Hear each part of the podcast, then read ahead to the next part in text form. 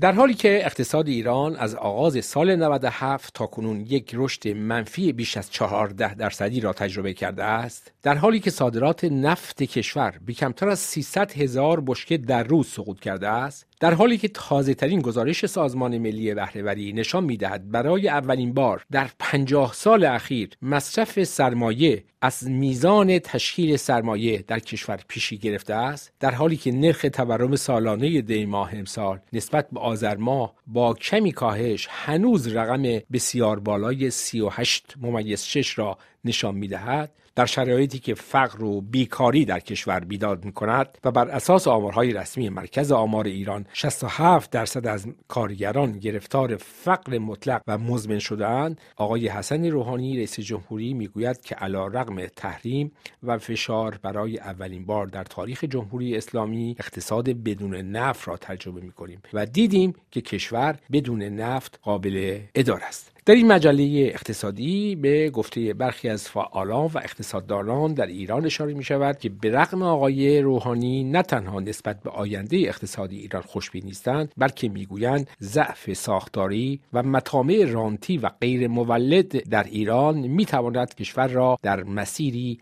بدون بازگشت قرار دهد.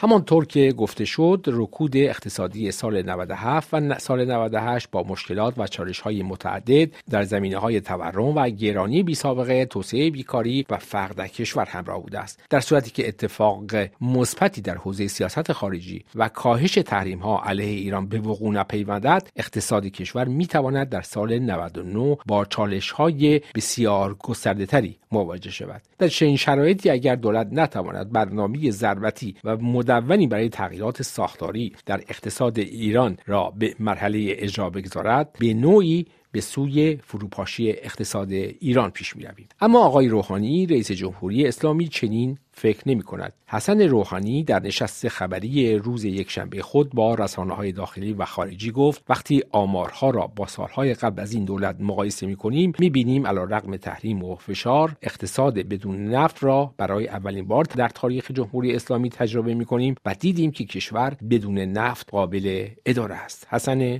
روحانی همه بخش های مختلف کشور در طول شیش و نیم سال گذشته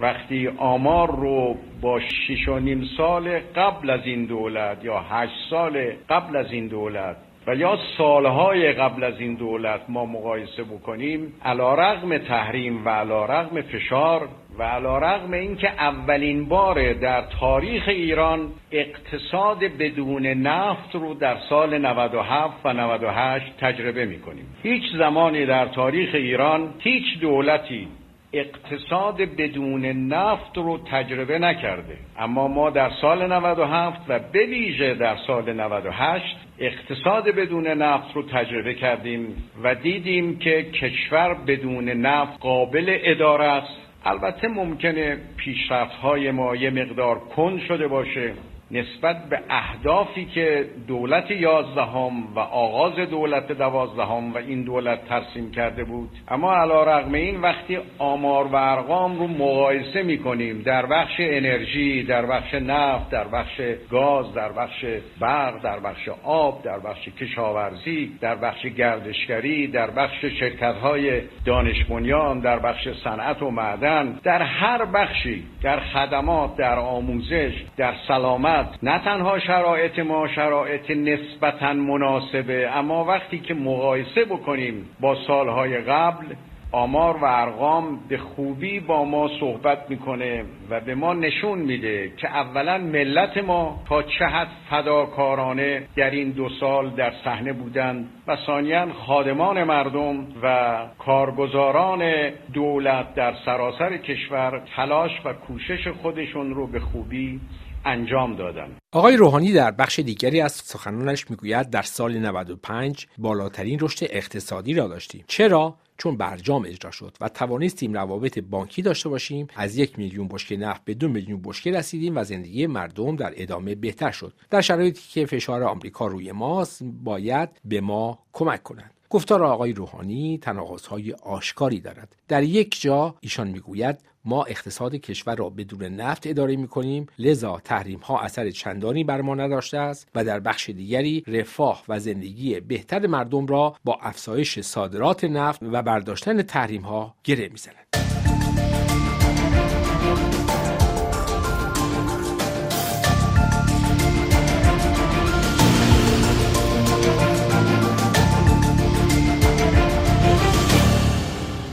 فرشاد مومنی استاد اقتصاد دانشگاه علامه طباطبایی در نشست هفتگی مؤسسه دین و اقتصاد روز یکشنبه گذشته می‌گوید یک تمایل ریشهدار و قدرتمند وجود دارد تا هیچ یک از موارد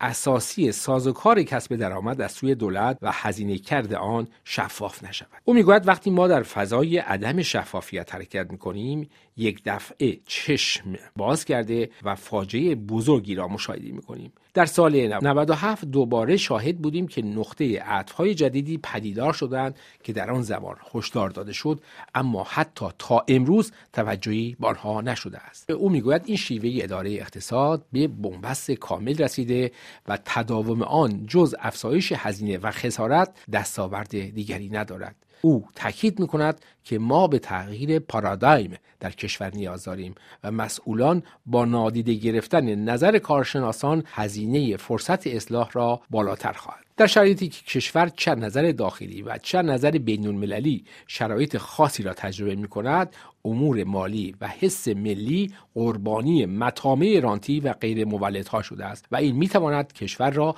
در مسیر بدون بازگشت قرار دهد. این اقتصاددان با اشاره به گزارش بانک جهانی در سال 2016 می‌گوید این گزارش عملکرد اقتصادی کشورها در 50 سال اخیر را بررسی کرده بود که بر اساس آن در سطح دنیا به جز چند استثنا همه کشورها کارنامه درخشانتری نسبت به کشور ما ارائه کرده بودند. یعنی در دوره 50 ساله عملکرد هندی ها در مقایسه با ایران دو برابر مالزی ها پنج برابر کره جنوبی هفت برابر و چین بیشتر از ده برابر جهش را تجربه کردند. او می‌گوید این نشان می‌دهد وقتی بیشتر از همه کشورها ما هزینه کرده ایم و کمتر از همه آنها دستاورد داشتیم پس ایران با کمبود منابع مواجه نیست بلکه نرم افزاری که از پایان جنگ تحمیلی مبنای قاعده گذاری اقتصاد بوده به بنبست رسیده است و هر روز که در به رسمیت شناختن آن تأخیر داشته باشیم هزینه های بالاتری را باید بپردازیم.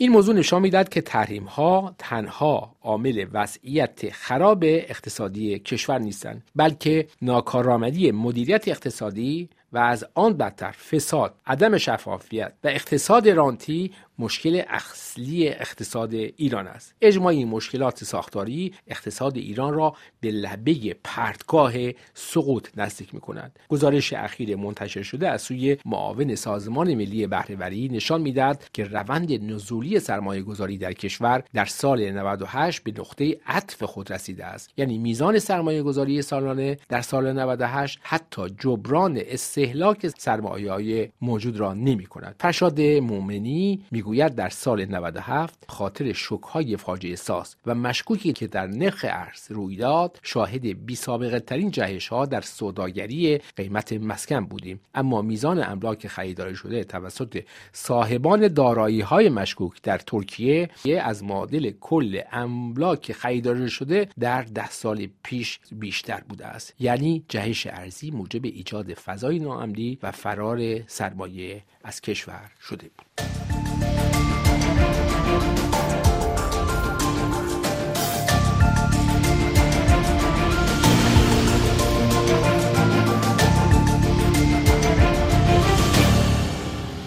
در همین حال حسین نقوی حسینی عضو فرکسیون ولایی مجلس می‌گوید برخلاف اینکه بعضی ها می‌گویند مشکل کشور سیاسی است و راه حل آن بیرون از کشور پیدا می شود مشکل اصلی کشور اقتصادی و راه حل آن هم در داخل است. او می‌گوید در حال حاضر مهمترین مشکل کشور اقتصادی است. در کشور در حوزه اقتصادی با بحران اشتغال عدم کنترل بازار عدم تولید ثروت یا رکود اقتصادی مواجه هستیم. البته این موارد محور اصلی مشکلات اقتصادی است که زیر مجموعه هایی مانند مشکلات بانک ها بیمه ها و غیره به آن اضافه می شود و اگر ما بتوانیم سه موردی را که نام بردم حل کنیم بخش عمده از مشکلات اصلی مردم حل می شود پرسشی که ما از حضرتشان می کنیم این است که آیا این مشکلات اقتصادی که ایشان هم بدان آن دارند به خودی خود حادث شدند و یا حاصل سیاست گذاری های ناکارآمدی بوده که طی چل سال گذشته در کشور اعمال شده است. و اما چه تضمینی وجود دارد که با تغییر مجلس و دولت و افتادن دوباره این دو نهاد به دست اصولگرایان گشایشی در زمینه های اقتصادی حاصل شود مگر سیاست های نظام اسلامی در زمینه های مختلف از جمله اقتصاد را دولت یا مجلس اداره می کند که انتظار داشته باشیم در این باره بهبود حاصل شود؟